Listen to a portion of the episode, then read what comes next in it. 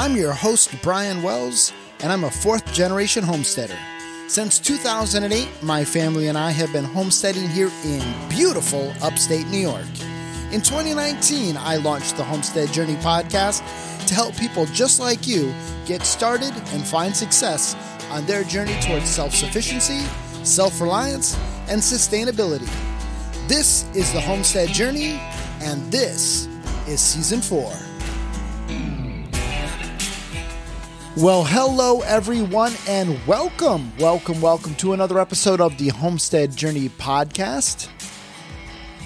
My name is Brian Wells. This is season four, and I am coming to you from 3B Farm and Homestead here in beautiful upstate New York. This is episode 155 of the Homestead Journey podcast, and today we're going to be talking about gardening. So, last week we ended our series with regards to the Mediterranean diet, and we are going to start a new series here in the near future on homesteading as empty nesters because in a few short weeks, well, Bonnie and I are going to find ourselves in that next phase of our lives as Brian J heads off to college. We've done some episodes in the past with regards to how to homestead with children, but I've not seen a lot of content with regards to how to homestead once those children leave home. And so that's going to be a bit of a change for us. We're going to talk about that, but that's coming up in the future. Today, we're going to be talking about whether or not your USDA hardiness zone or your growing zone, as some people refer to it, matters when you are planting your vegetable garden. But before we get there, I do want to go ahead and bring you up to speed with what we've been doing here on 3B Farm and Homestead. So let's jump on over to this episode's Homestead Happenings.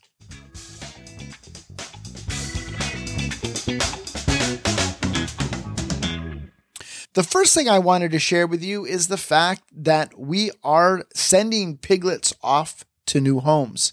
We sent uh, five more piglets off to new homes this week. Two of them went to new buyers, and three of them actually went to some friends of ours that picked up a couple of pigs last week. And the great thing is that these loads have just been getting easier and easier and easier.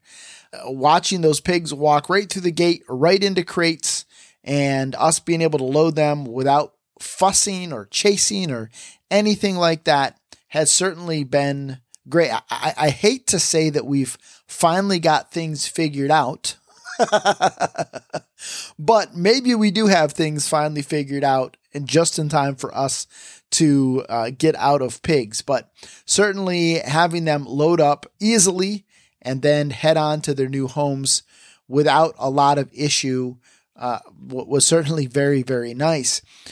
The one family, the, the friends of ours, they have uh, a little girl, and I think I mentioned this last week that uh, she is in the Sunday school class that my wife and I are teaching. And so I, I talked to her a little bit about them today. She actually came down with her dad and helped pick up the pigs on Wednesday. And they had named the first two pigs Thing One and Thing Two. And so this morning I asked her in Sunday school what they had named the pigs. And the new pigs, the three little ones that they picked up, they have named Bacon, Pork Chop, and Chorizo. So I love those names, and uh, she is really enjoying the pigs. I've also got a Facebook message from the other people that bought uh, two other pigs from me. They said that the pigs have settled in very, very well, that they're doing fine, and it just makes me happy to know that my pigs are going to good homes. But I do have a few pigs left. So if you are interested in getting into American guinea hogs and you live anywheres near where I do, reach out to me, Brian at thehomesteadjourney.net, or ping me on any of our social media accounts. I will make you an offer you cannot refuse. so we do have two other little pigs left, feeder pigs. They're about a year old. And one of the other things we did this week is actually move them from the pen uh, where they had been, which had kind of gotten waterlogged and soggy, and move them up to the Ruth stout bed. And they've been up there doing some work for me, kind of rototilling that up and dealing with some of the weeds that had kind of gotten a- away from me a little bit. What I've been doing is taking their feed and sprinkling it on the areas where I want them to really disturb it. And that seems to be working out very, very well. So, that move also went much easier than I had expected. Now, the Ruth Stout bed is up over the hill from where we have been keeping the pigs, and I was a little nervous as to how well they would follow the bucket and whether or not they might dart on down the way and head on down the driveway towards the road. So I called Bonnie out to have her help me with this move a little bit. And honestly, didn't need her the pigs just followed that bucket right up over the hill, right into the garden area, and so they're doing their thing. They're they're doing the work for me, and I am very very happy about that. Once I was able to get the three little pigs onto their new home, bacon, pork chop, and chorizo, that opened up some area for me to do some work on our chicken coop that I had been needing to do where I had them set up was right in front of the door going into our chicken coop, and the steps going into the chicken coop had just deteriorated and and really had fallen apart, and it really was a safety issue. In fact, my dad almost slipped and fell while he was taking care of the animals when we were up in Alaska, and so I knew I needed to do something about it, but it was it was in a, a difficult spot because the way I had the fencing run, the hog panel run for the three little pigs, I couldn't get in there easily. And so we got the three little pigs gone. I collapsed that pen, and then I was able to take out the old steps, level out the ground, put in some concrete block steps. And so those shouldn't rot, shouldn't fall apart. And Bonnie definitely was much happier with that over the old, dilapidated steps that had been falling apart and really needed to be replaced for a while. This week, I also started clearing out the raised beds in preparation for getting those planted. Now, I had quite a bit of things going on in the evening this week, so I wasn't able to get as much of that done as I wanted to. And I certainly am a bit behind as far as where I normally would be with regards to having things planted. Usually by now I'd have my peas planted. I'd probably have spinach and radishes and carrots and a lot of the, the cool weather crops would already be planted. And right now, besides my garlic that I planted back in the fall, I have nothing up in my raised beds. But this week, I did go through and spend some time weeding those raised beds and preparing them for us to be able to get things planted. So hopefully, I'll be able to get some things in the ground, although it is supposed to rain all this week. In fact, yesterday and today it's been rainy. It's just been miserable, overcast. Not really that heavy rain, just that miserable kind of misty, just enough to make things uncomfortable. So, yeah, I'm probably being a little bit of a softy here. it's like, come on, man up, get out there and get it done.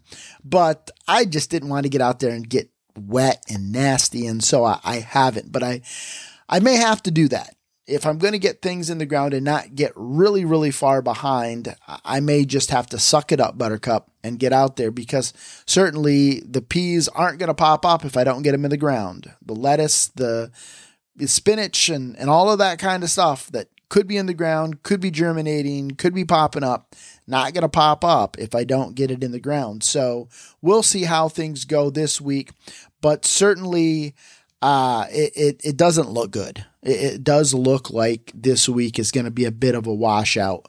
Um, so, so we'll see. Uh, but it did certainly feel good to get my hand in the dirt and to start prepping those beds. and I am excited to hopefully get some seeds in the ground this week and really get garden 2023 underway. I did want to just provide you with a bit of an update on the seed starting system. That is working out really, really, really well. My tomato plants are up probably four inches. Um, my peppers are up probably three inches. My brassicas are looking good. In fact, one of the things that I do need to do that I haven't done already is get in there and make some difficult decisions with regards to you know cutting out some of the ones where maybe I had multiple seeds sprout in the same plug. And so definitely you you want to you want to pick out which one is the stronger looking one because you don't want the weaker one robbing resources from the stronger one. And so this week, I definitely do need to get down in there and uh, make some difficult decisions and get things cleaned up. But folks, this seed starting system in my unheated basement really, really working out very, very well. And I'm very happy with it. So hopefully this coming week, we'll really be able to get some stuff underway. But the weather is the weather. My grandfather used to say, whether the weather be cold, whether the weather be hot, the weather's the weather, no matter the weather. Whether we like it or not. All right, let's jump on over to this week's Charting the Course.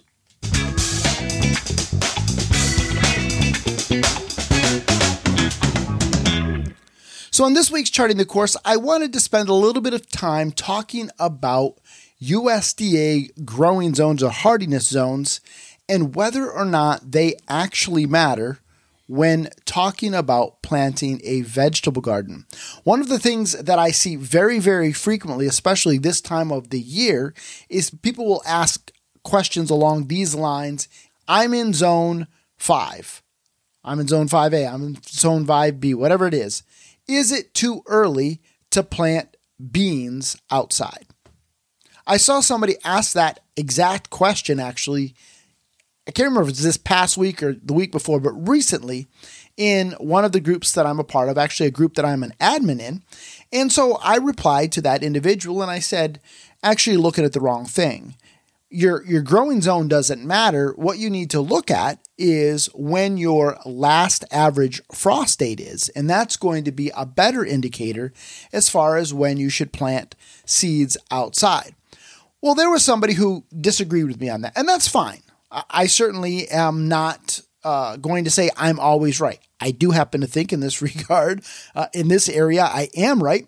But this person said, Hey, I'm a horticulturalist, I'm a farmer, and the growing zone is what is important to look at. Your frost date doesn't matter. I, I'm really not quite sure why he said that because it makes no sense to me. If you understand what the USDA hardiness zone or growing zone is, and Canada has a very similar system. I'm not sure outside of the United States and Canada how it works. My guess is they probably have a similar a similar concept. But what that looks at is really only one data point. And the data point it looks at is the average coldest temperature that you get in your area. Now, when we're talking about planting a garden and we're talking about planting annuals. How cold it gets in the middle of the winter doesn't matter at all. It doesn't matter one iota how cold it gets in the coldest part of the winter because the crops that we're talking about planting in our gardens, annual crops, things that we seed every year, they're not going to be in the ground during the coldest part of the year unless you have specialized equipment. we're not talking about that. But for the general average backyard gardener and homesteader, we're not going to have beans in the ground in January and February. So the hardiness zone does not matter one iota. What matters when it comes to planting things like that really is three or four other data points. First is your last average frost date. Second is your first average frost date. Third is the amount of time between those dates, which we would refer to as your growing season. And finally, we would look at your ambient temperatures, both your air temperature as well as your soil temperature. There are certain things that are going to be what we refer to as cold hardy. So that would be things like spinach, brassicas, kale, cabbages, things of that nature. Carrots are cold hardy. Those are things that you might be able to plant before your last average frost date because they can handle cooler temperatures. But there are things like your beans, tomatoes, peppers, other things like that, that they are not cold hardy. They're what we would refer to as frost sensitive. And so you don't want to plant them out too soon because the cold temperatures, if you get a little bit of a frost, it will kill them. So knowing your last average frost date is going to be key to know when you can start planting things outdoors and when you can begin to direct sow things into the ground. In fact, many of your seed packets are going to refer to your last average frost date to let you know when you can direct sow or when you might want to start them indoors. So things like your tomatoes and your peppers, they might say sow indoors four to six weeks before your last average frost date. Now, knowing your first average frost date is also key because that's going to let you know how long you can kind of push things. And you may have to do a little bit of math to back up to know okay, if I sow this particular vegetable and it takes 85 days to reach maturity, if my first average frost date is, let's say, October 15th, I've got to count back 85 days at least to say, okay, this is what it's going to take for me to be able to get a harvest. Otherwise, I'm just wasting space in my garden and I'm wasting seed if I plant beyond that. So you're not going to want to plant something. And I, I don't know what 85 days from uh, October 15th is. No idea. I've just made up that date.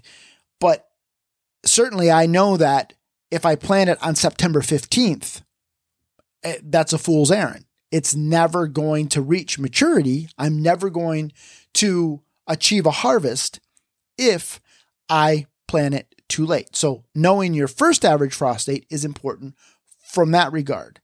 And then knowing the difference between the two, what some people refer to as your growing season, that's going to be the number of days that you have available to kind of use. And what do I mean by that? Well, let's say there's a squash that you want to grow, and that squash takes 105 days to reach maturity. So if you only have a growing season that on average is 90 days, that's probably not a squash variety that you're going to want to try unless you have row covers or you have a hoop house or something like that. Now, you may be able to start it earlier indoors and, and kind of add on some time. But knowing your growing season, the length of time between those is very, very important to know not when you should plant, but knowing what you should plant. Knowing the ambient temperature in the air and the temperature of your soil is also going to be important because there are certain things that don't germinate well when the soil is cold or when the soil is wet or when it's not very warm outside. So if you've got cool days, 40 degrees, certainly above freezing, but the seed packet says wait till it's 60 degrees before you plant, then you, you want to wait till it's 60 degrees before you plant. If you plant at 40 degrees, your germination rates are going to suffer. The seed may never germinate because it rots in the ground, or it just may germinate poorly because you jumped the gun. So, knowing your soil temperature and the ambient air temperature and what that seed requires is also very, very important. The only way that your growing zone means anything with regards to gardening has to do with perennials. So things like asparagus and rhubarb and your your berry bushes, so raspberries, blueberries, you know, currants, fruit trees like apples and peaches and pears and so on and so forth. Citrus, another good example, that is when you need to take into consideration your hardiness zone because there are certain varieties that are going to do well when it gets very cold. There's certain varieties that actually need it to get cold in order for them to be able to produce properly. And then there are other varieties that cannot handle the cold at all. And you're lucky if they survive through the winter. But even if they do survive through the winter, they're not going to produce. And so, again, it ends up being a waste of space and a waste of money for you to plant those varieties. But that's the only, in my opinion, that's the only way that your hardiness zone comes into play when you're talking about gardening is when you're talking about perennials. If you're just talking about planting annuals, for lack of a better term, just regular gardening, beans, peppers, tomatoes, cucumbers, those kinds of things, then your hardiness zone doesn't matter. What matters, really first and foremost, is knowing your last average frost date, your first average frost date, the amount of days between those two, and your ambient temperatures, both soil and air. That's what matters. If you don't know your last or your first average frost date, there's a great resource to help you, at least for the United States. I think it also works in Canada, and that is almanac.com. If you go there, you put in your zip code, and that is going to at least help you get started. Now, it is very, very important to keep in mind that there are certain factors that come into play that might not necessarily be reflected on almanac.com. And one of those is your microclimate. So, your elevation, uh, whether or not there's bodies of water nearby, how much tree cover you have, all of that is going to impact how quickly your soil warms up, your ambient air temperatures, when your last and first average frost dates might be. For example, there's a lady that I work with who would be considered to be in the same growing zone, the same hardiness zone as I am. However, she lives at a much higher elevation than I do. And so her growing season is about two to three weeks behind mine, just because she lives at a bit of a higher elevation. My brother used to live about 45 minutes to an hour away from me. Again, a bit of a higher elevation near a big body of water. And so for them, it was, I think, three to four weeks behind us, even though they would be in the same hardiness zone, the same growing zone as us. Certainly, their growing season was different. Their last and first average frost dates were different. And so that certainly would mean that when he should start things, when he should plant, and what he could plant in his area would be slightly different than me. So, does your USDA hardiness zone matter? Does your growing zone matter? In my opinion, when we're talking about annuals in your vegetable garden, it, it doesn't matter one little bit. Whether you're 5A, 5B, 4, what it doesn't matter. Because you're not planting things when it's going to be really, really cold. And that's the data point that that refers to. Hopefully, you found this helpful. If you have any questions, reach out to me, Brian, at the homesteadjourney.net. If you disagree with me, certainly reach out to me as well.